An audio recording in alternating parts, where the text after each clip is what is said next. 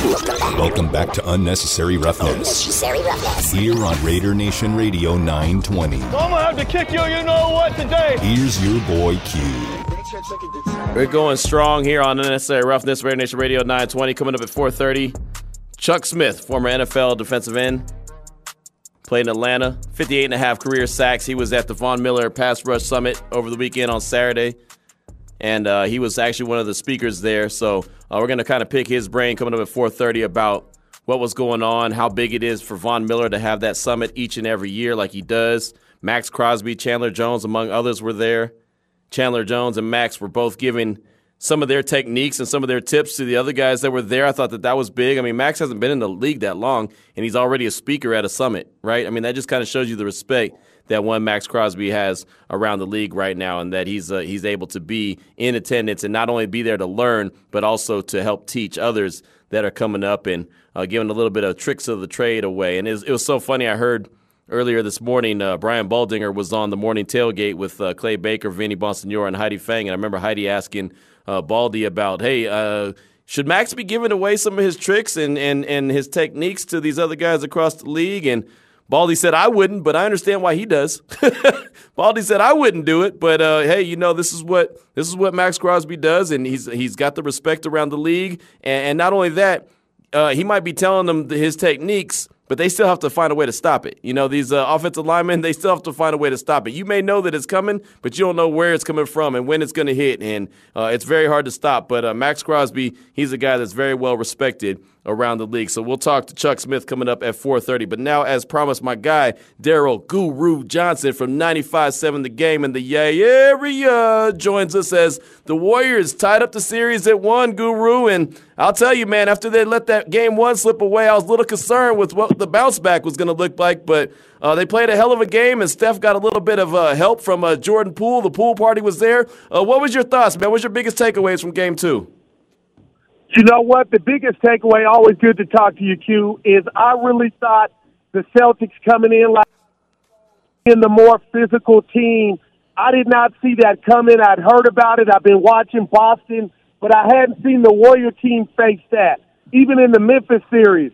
So it was bigger than basketball to me after watching Boston come get game one. But to see 11 seconds into game two, Draymond Green with the ferociousness, the tenacity to tie up Al Horford and meet that Boston intensity, they basically Boston Boston. And it was led by Draymond, but all the other Warrior players, and get this, Q, including Steph, got in on it. And that game, it was a they stopped the fight. You're in Vegas. It was a TKO before the fourth quarter. So that's what shocked me that the Warriors the pretty boys, the motion offense, the back cuts, the fact that they out just physical Boston shocked me, and here we are, one one.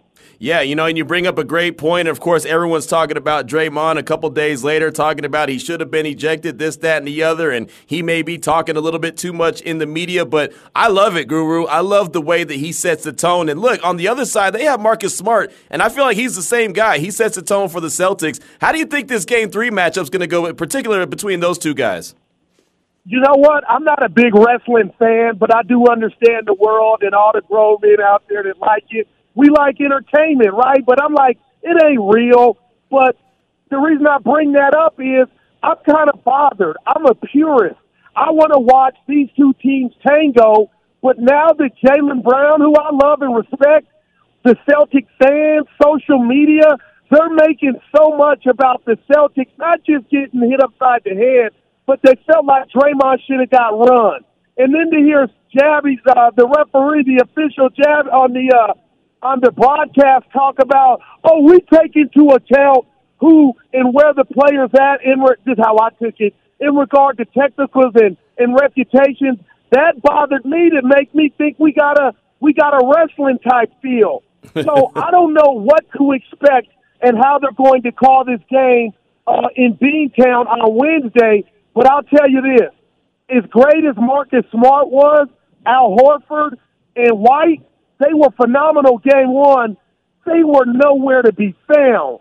So kudos to the Warriors.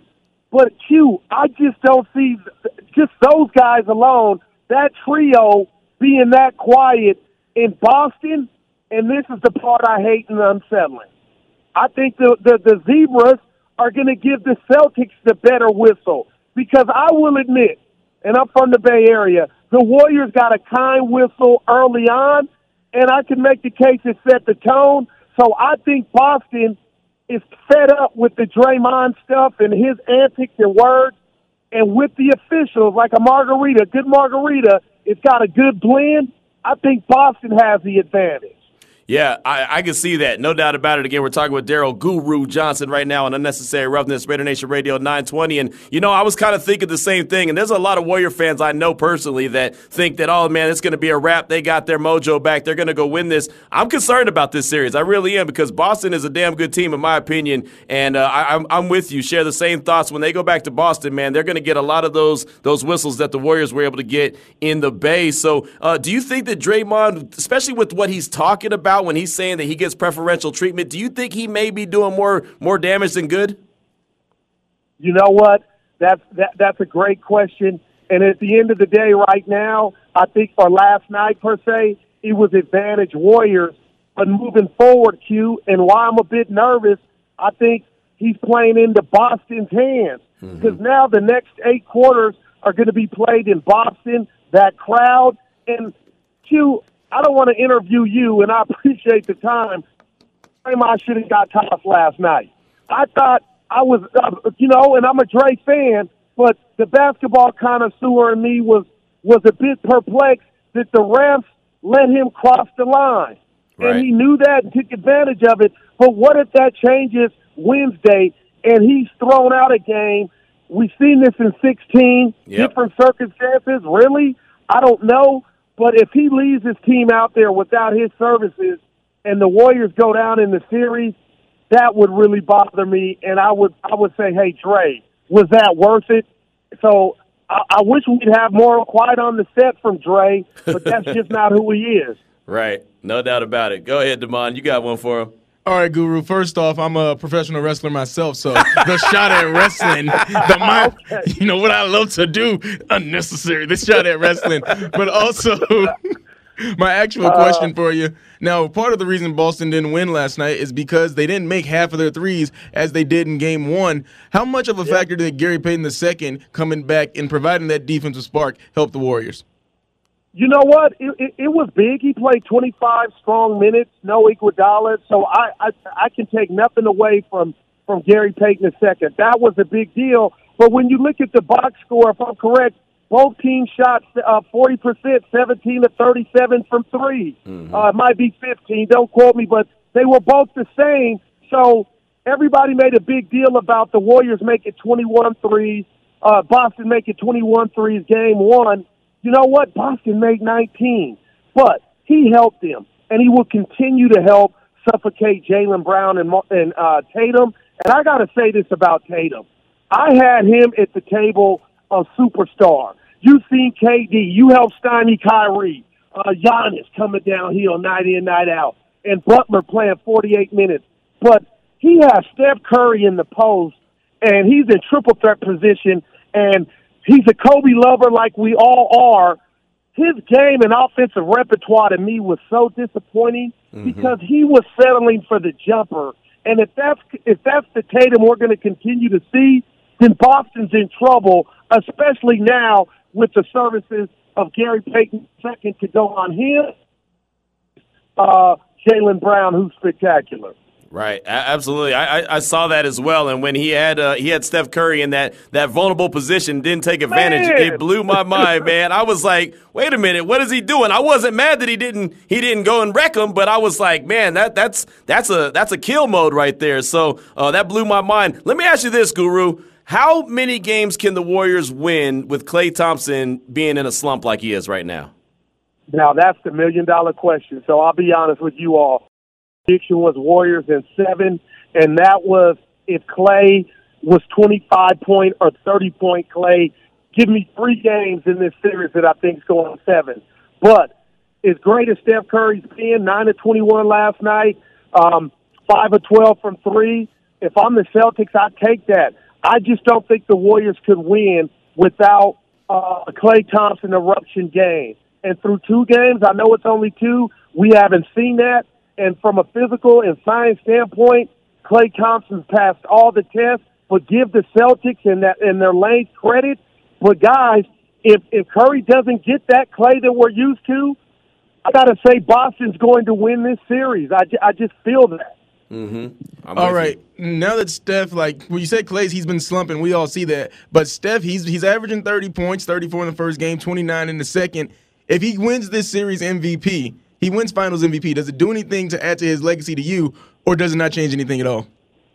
Oh, that's that that's the million dollar question because depending on where I'm at in my life and who I'm talking to, some people close their ears with two hands. Curry's already made. This won't help him. But you know what? When I think of the greats, Tom Brady, the Jordans, even the Kobe's, the Montanas, the Rices, they all have that prestigious trophy that they were the best in a series. I can make the argument Curry should already have this. We got to interview him a couple months ago at the facility. I looked him in the face and said, Do you hear the noise?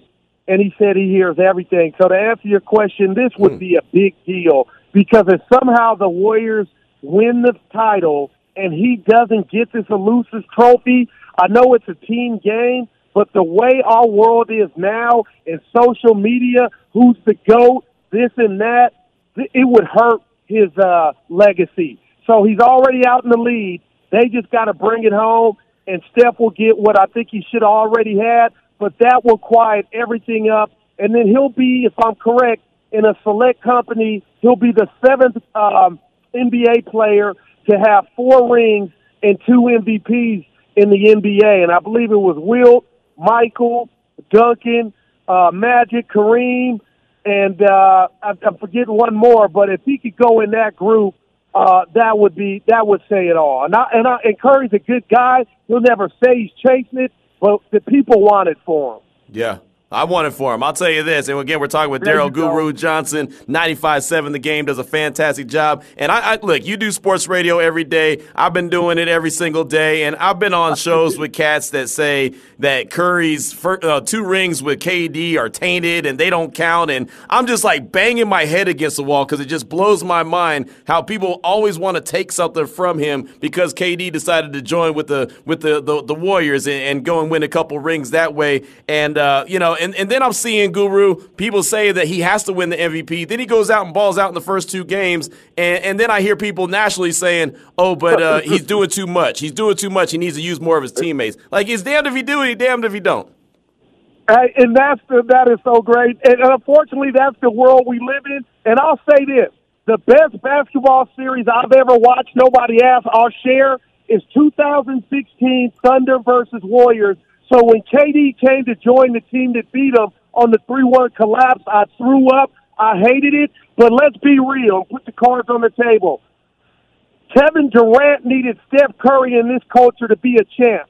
The Warriors and Steph Curry already had a ring predicated on Curry being the big dog. They should have had two rings. Mm-hmm. So when I hear that, it bothers me. But again, Curry is so selfless, man, and I mean this. He allowed KD to come to town and be a champion and get those finals MVPs. But if Curry can do it at this age on what I call the back nine without Kevin Durant, what could the Jackals then say? Q, this would be the one to just just shut them all up. Yeah, yeah, it'd be the cherry on top, no doubt about it, my man. Well, I'm looking forward to it, man. It was a nice bounce back game for the Dubs. Uh, how about Jordan Poole, man? How about the performance he had, and especially hitting that, that one right uh, right before the right before the uh, quarter ended, and just knocking that down or halftime, whenever it was. But he knocked that thing down. Uh, that was pretty impressive. What do you think about Poole? You know what? I said Poole has a check waiting on him in the summer and the off season with, with a, a blank check because he's about to be a superstar. I said it many a days, and I mean it. But I got to be honest, Q. He had a good game, but if I see him get his shot rejected, rejected again Right. and lying on the floor, I don't know what I'm gonna do. He's got to go to the lab. I know he's young and add that weight like Curry did. Mm-hmm. So I don't want to take anything from him, but he hasn't really popped this series. And all the dribble, dribble, dribble, dribble, dribble, that ain't working against this Boston defense. So to be honest, through two games, and you got to say yesterday was a bit of a positive after game one, and he's had some duds against Denver and Memphis. I think so highly of him that I'm worried that they've kind of shown, hey, is Lance Jordan Poole's kryptonite. So I need him to to get some assists and, and play make, but kind of slow it down. I know he's young, so I'm worried about Poole because, like Klay, if Curry doesn't get help from either one of those dudes, then this is just a matter of time before Boston gets this trophy. Right, absolutely. Hey, man, I agree with you 100%. That's why we have you on, man. Uh, love to hear your breakdowns. I know you're covering it like a glove right there with 95 7 The Game. Guru, thank you so much for your time this afternoon, my man. Keep doing your thing. Appreciate you. Hey, all love to both of you. Tell my man, uh, Junkyard Dog, I was a big fan. So I, I do, you know, I like way food with the wrestlers. right on, Guru. Later. There he goes. Daryl Guru Johnson. Damon, you are now the modern day junkyard dog, according to Guru. How about that? You got a new nickname. He said that, and I was thinking, I was like, who he talking about? He talking about you. Talking he ain't talking about, about me. me. He ain't talking about me. I'm not the wrestling guy, even though Junkyard Dog was one of my favorites back in the day before I realized that wrestling was fake. But uh, yeah, it is what it is. But Junkyard. Damon Junkyard Dog. That's where instead of the boss, you're now the Junkyard Dog. 419 is the time. We'll come back, take your calls and texts, and prepare ourselves for Chuck Smith, the sack master. He uh, he has he was at the, the pass rush summit of Von Miller's. He'll talk all about that. That's coming up at 430. This is Raider Nation Radio 920. Hey, Raider Nation! This is Bruce Buffer, and you're listening to Raider Nation Radio 920.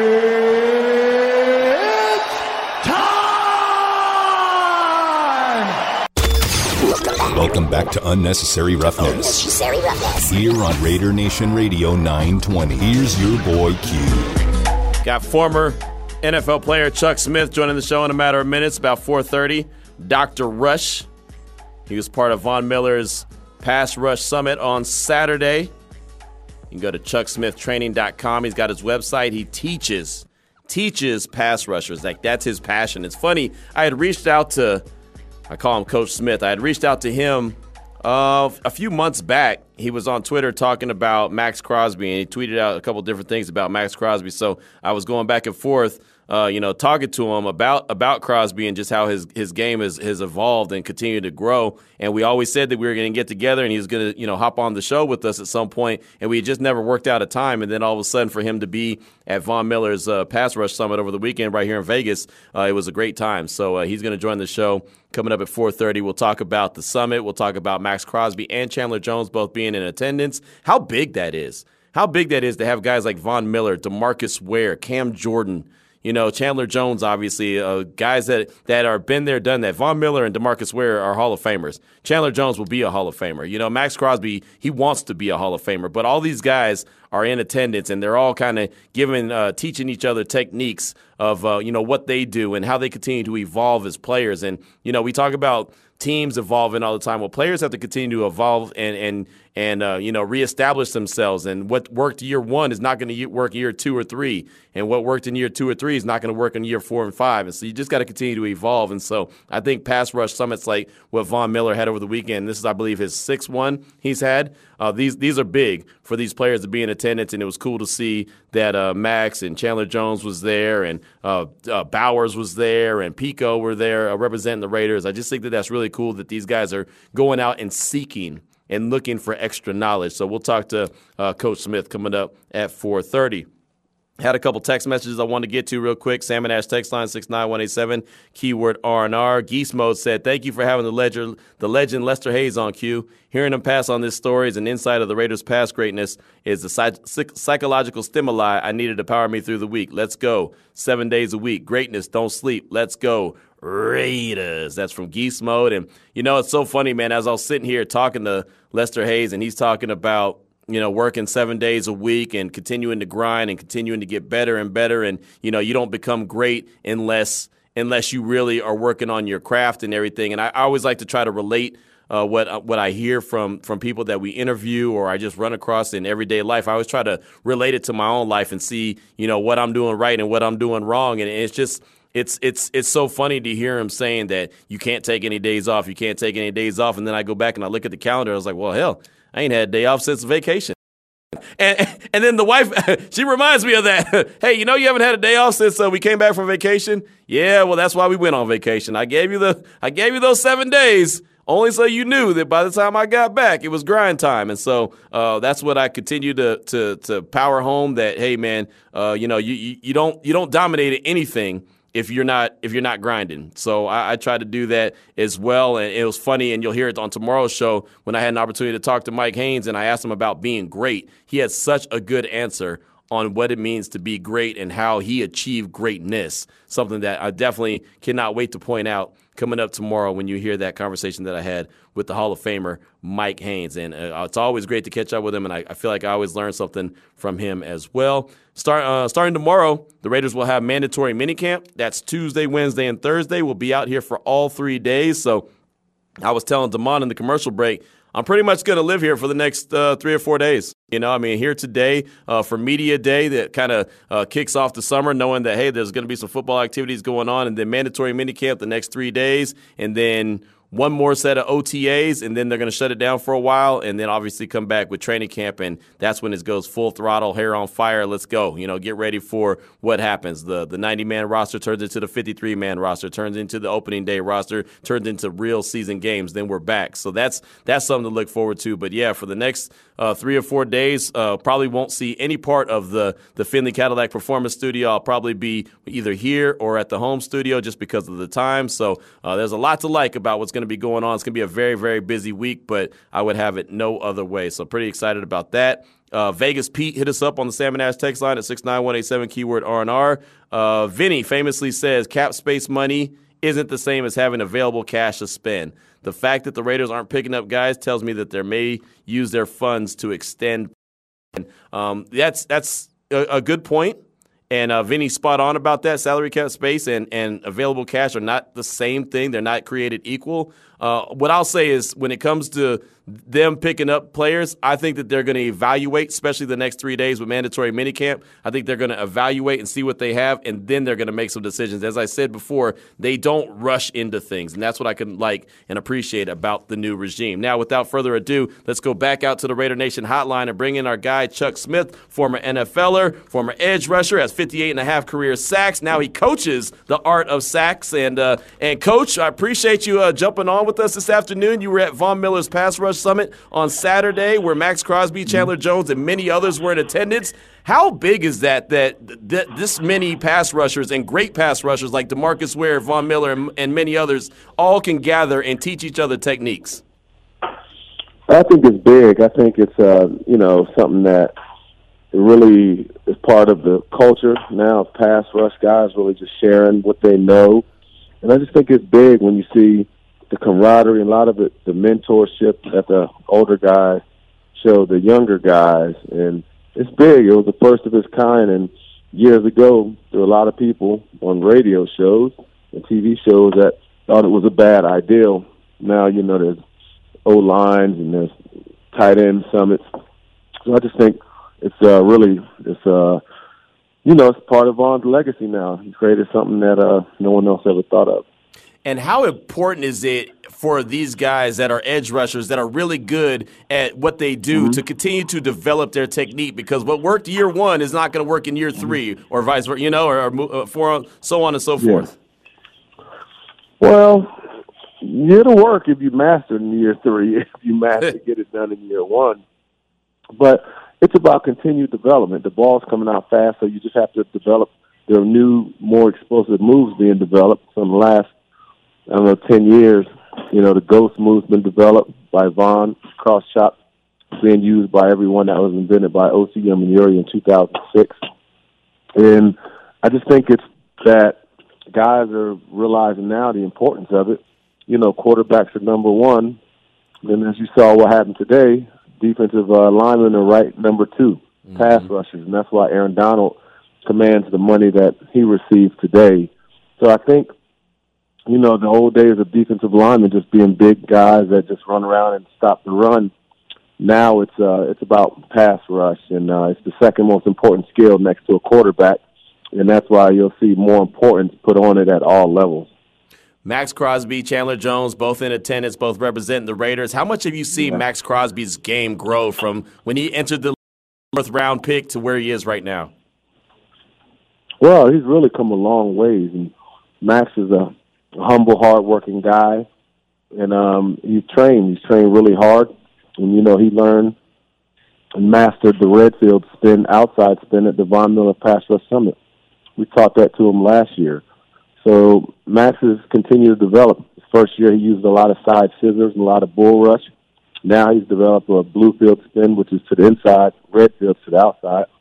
He's one of the most uh, prolific spinners in the game. But yeah, when you look at him, he, you know, part of his DNA, he's tough. He wants to. And when Max was in college, you know, when we first, our relationship first started, when he was in college, he he t- tweeted me some stuff and said he's going to be the, the chosen one. Hmm. You know, and he was just at a small school. So ever since then, man, we've been, you know, vibing together as well, as pass rush as well as we fellowship, you know, and over the years, just getting to know each other. And, you know, now we're really, really close.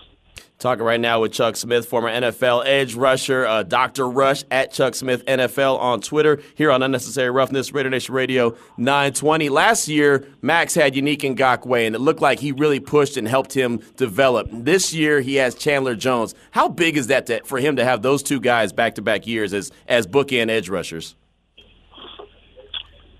Well, I think it's pretty big. I think um, if you look at what, so one thing I'll just say about that Max had ten sacks before Yannick even got on campus. Now, true, true. So Yannick wasn't even in the city, so I mean, Max has already proven that he's a ten sack guy. Yannick was just an addition from that standpoint. Now it's always better when you got two guys competing for sacks, but whether Yannick's there or not, Max is still going to be doing what he's doing. So, but I definitely think him having Chandler Jones being there, now this is a different kind of bookend because he's got a lot of experience. Mm-hmm. He's been with the the Cardinals. He's been with the Patriots. And when you look at him, and as I was around him this weekend for the first time, I didn't know Chandler till this weekend, just I knew of his reputation and his you know production and skill. He's a the the a leader, like, and this kind of reminds me a little bit like Von Miller had already had a dominant career. Then Demarcus Ware came, and it was a like a brother type of relationship, and he gave him things that you know, that you just that adds to your greatness. And I think Chandler Jones can also enhance Max by some of the other things that necessarily aren't the skill moves. I think Max is, you know, continuously wanting to learn, but I think him and Chandler being how they vibe, being more brothers, like and learning that way, a little different than, you know, him and Yannick, where Yannick was just, you know, he's just on the team, he's just the other guy. But I think these guys, I see their bond, the time they spend together. So it reminds me of Demarcus Ware when he came to Denver and helped Von take it to another level. So that's why I think Max and Chandler are going to have that opportunity to be, I think, the best pair in the league. Well, I'll tell you what. When Demarcus Ware ended up in Denver, they found a way to win a ring together, right? so that's that's yep. uh so that's what the Raiders. It's, the Raiders here to get a ring. So hopefully yeah. they bring one back to big. Right, right, no, no, doubt about that. And uh, I wanted to ask you, just as far as is what you've seen in, in, in, the league, and you see all these pass rushers continue to develop. You've seen them again yeah. evolve. We mentioned that before. Uh, how much do you think they can credit to what they're learning from their, their, their fraternity that is edge rushers around the league with with summits like this? Well, I think one thing that's not talked about enough the evolution of the high performance skill trainers. Hmm. Is that that's kind of the middleman. Um, so a lot of these guys, especially in this generation, like the Max's age and some of these guys, I'm sure Chandler. I mean, these guys when the when the when you when the cheering stops, these dudes are in the gym not just lifting and doing nutrition, not just running. They're pass rushing. Mm-hmm. And I think, you know, the evolution of camps like this is just this is just one day. I mean, you know, these guys rushing every day. They're doing lift, they're doing speed and agility, but they're a, a generation of superstar skilled trainers that now are evolving around the country. I had six of the top trainers at the summit from St. Louis, Coach Poe from St. Louis, uh, Sack Sensei from Miami, uh, you know, um, um, you know, uh, had all these guys there, man. Coach Tuck from Dallas. These are the guys who trained the number one picks. Mm. These guys are as, as big in these guys in the, the lives of the players as their coaches. You know, players they we we talk to these guys. I talk to Max during the season. So the point being, if he ever needs a, a different eye of looking at something or breaking down film or just even to conversate, I'm talking to him. Von Miller, I'm talking to him during last year during their Super Bowl run. You know, I, I deal with Aaron Donald. I'll send Aaron Donald and Cam Heyward video breakdown. So there's resources now that are way developed outside of just them coming to summits because that's something that people, you know, they will be talking about it pretty soon as they start, you know, fans and people in the media really understand there's a cog man that's making it go. It's kind of like what happened with the NBA about really 20 years ago, where they got shooting coaches and dribbling coaches, and they started, you know, having an impact on guys, and it's showing up. And I think now with summits like this, with their training, I think the pass rushers are going to keep getting better, and they're, they're starting at a young age too. So those guys are training. I mean, this year, you know, there are guys in the draft that came out like the number one pick. You know, uh, different guys, Jermaine Johnson, uh, Jordan Davis. You know, those are like guys that I trained in high school. Mm. So guess what now?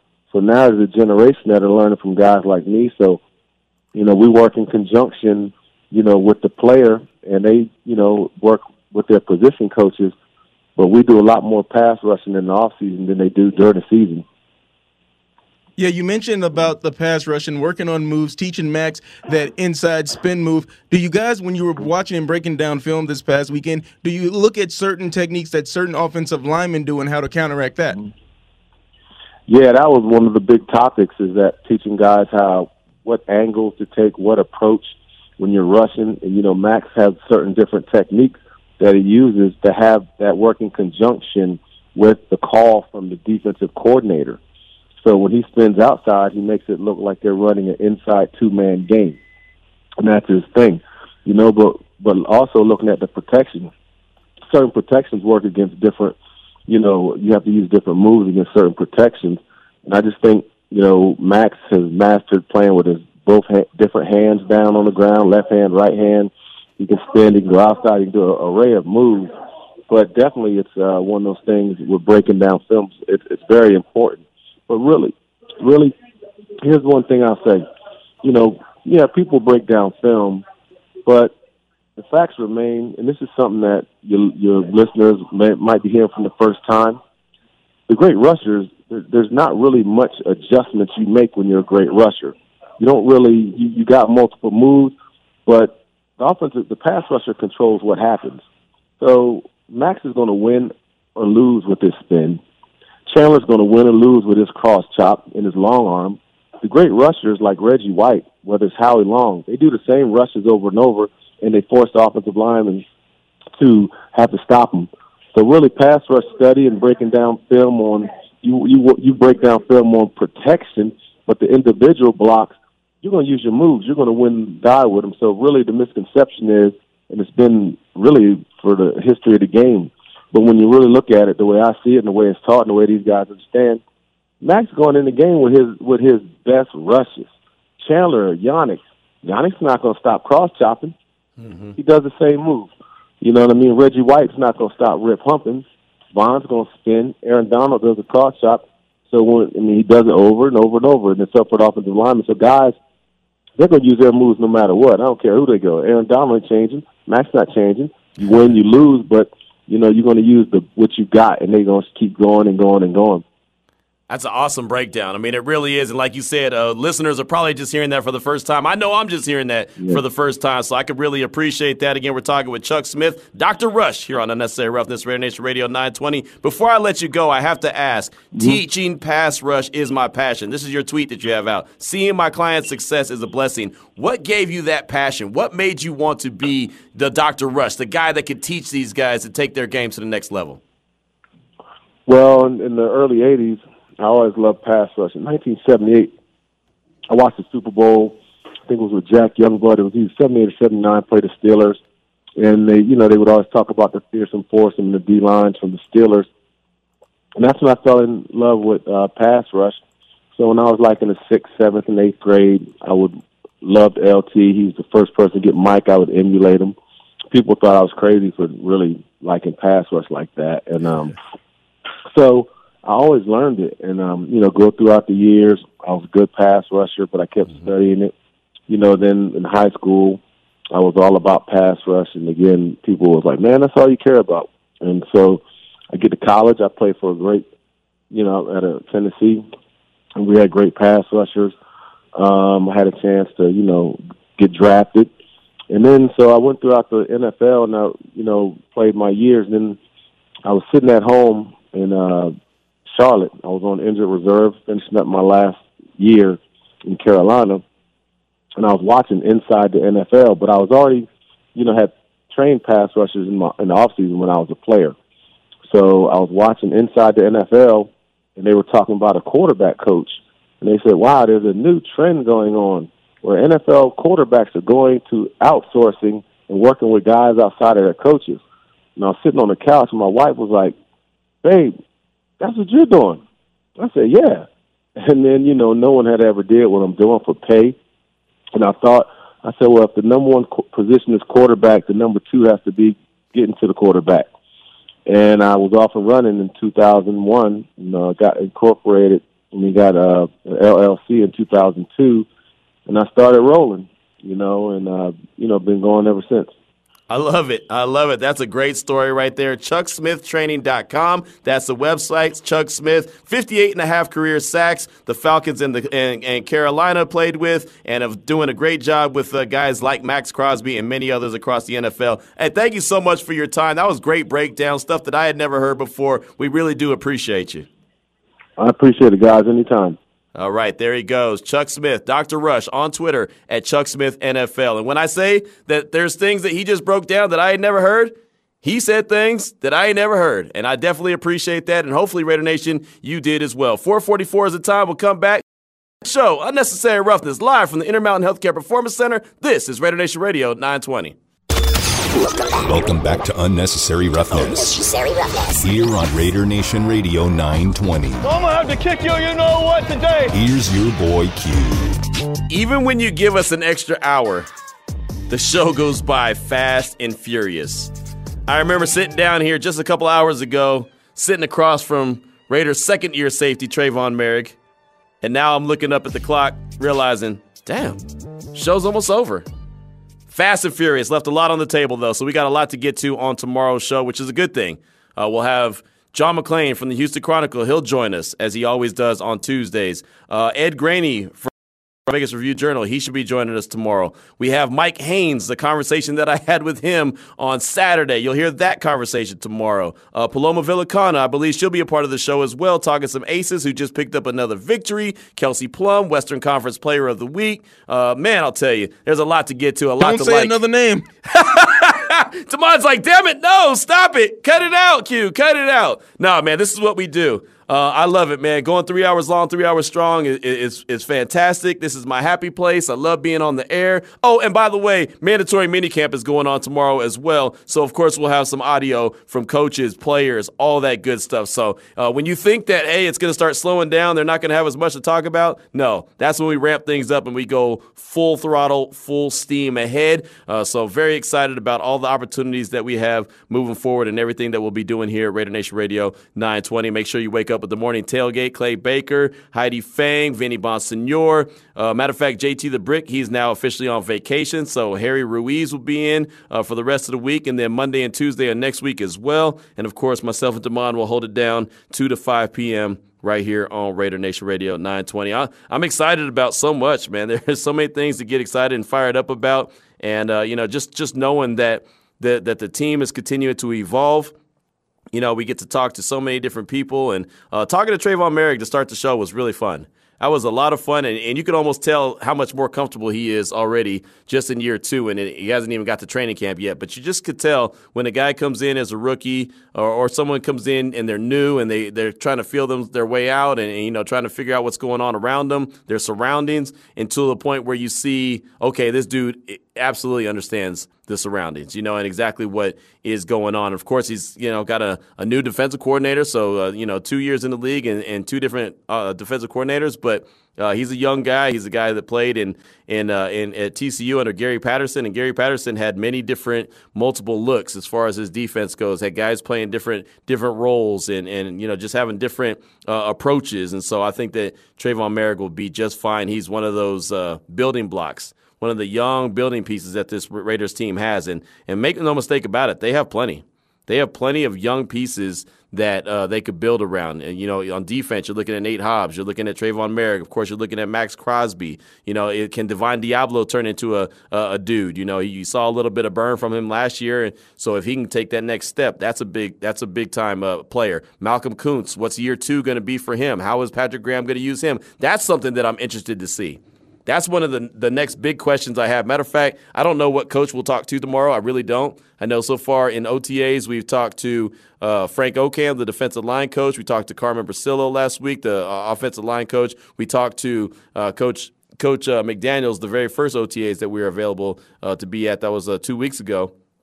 I'll be interested to see when we talk to Patrick Graham. I kind of want to know what his thoughts are on on second year guy Malcolm Koonce because I think that that dude right there, I think he has a role. You know, and of course we saw him in a very limited capacity in year one, but from the little that I saw, uh, I was pretty impressed, and I do think that he can he can really be a dude moving forward. So I'm interested to see what this year could possibly hold for Malcolm Koonce. That's one of the guys that that I look at. Uh, let's see, Tyree Gillespie didn't get, get to see him really have any burn his, his rookie year, so uh, he's going to obviously have to go out there and earn earn a earn a role this year. But you know he, he's got that opportunity. I mean that's the thing about it especially this time of year, everyone's got an opportunity. That's why these voluntary OTAs, that's why guys are here.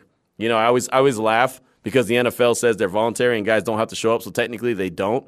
But I would always I know if it was me, I would look at it like, yeah, this is voluntary and I don't really technically have to be there, but I think I better go. You know what I mean? Like it's one of those situations. It's kind of like when you have an opportunity to go and and interview somebody or you get some kind of opportunity that is not always there, you should take advantage of it even if you don't necessarily have to or it's not necessarily your job requirement. Too many people let opportunities go by. I'll tell you how how I looked up when the draft was here in in Vegas. I looked up and I looked around when all the NFL network guys were available for media and how there wasn't a whole lot of us that was out there, it blew my mind. I just thought back to Texas when I used to have to drive and fly and go so far to be able to get any kind of uh, coverage. To know that it was right in our backyard, I don't think enough people took advantage of it. But that's just me. Please believe here on Raider Nation Radio 920, we are always going to take advantage of any opportunity we have and uh, anytime we can bring you some more heat. So that's what we continue to do. So appreciate all the love, appreciate all the calls and texts throughout the course of the show, and of course, all the fantastic guests we had. Thank you to the Raiders for housing us today Alexandra, Ray, Eddie, Will, Tre'von Moehrig, Andre James, and a, co- and, and, a, and a host of others, man, that, that had us here today. We definitely appreciate you. Damon, thanks for holding it down all day in the home studios. And uh, we'll be back tomorrow, 2 to 5 p.m. Unnecessary Roughness on Raider Nation Radio 920. I'll holler.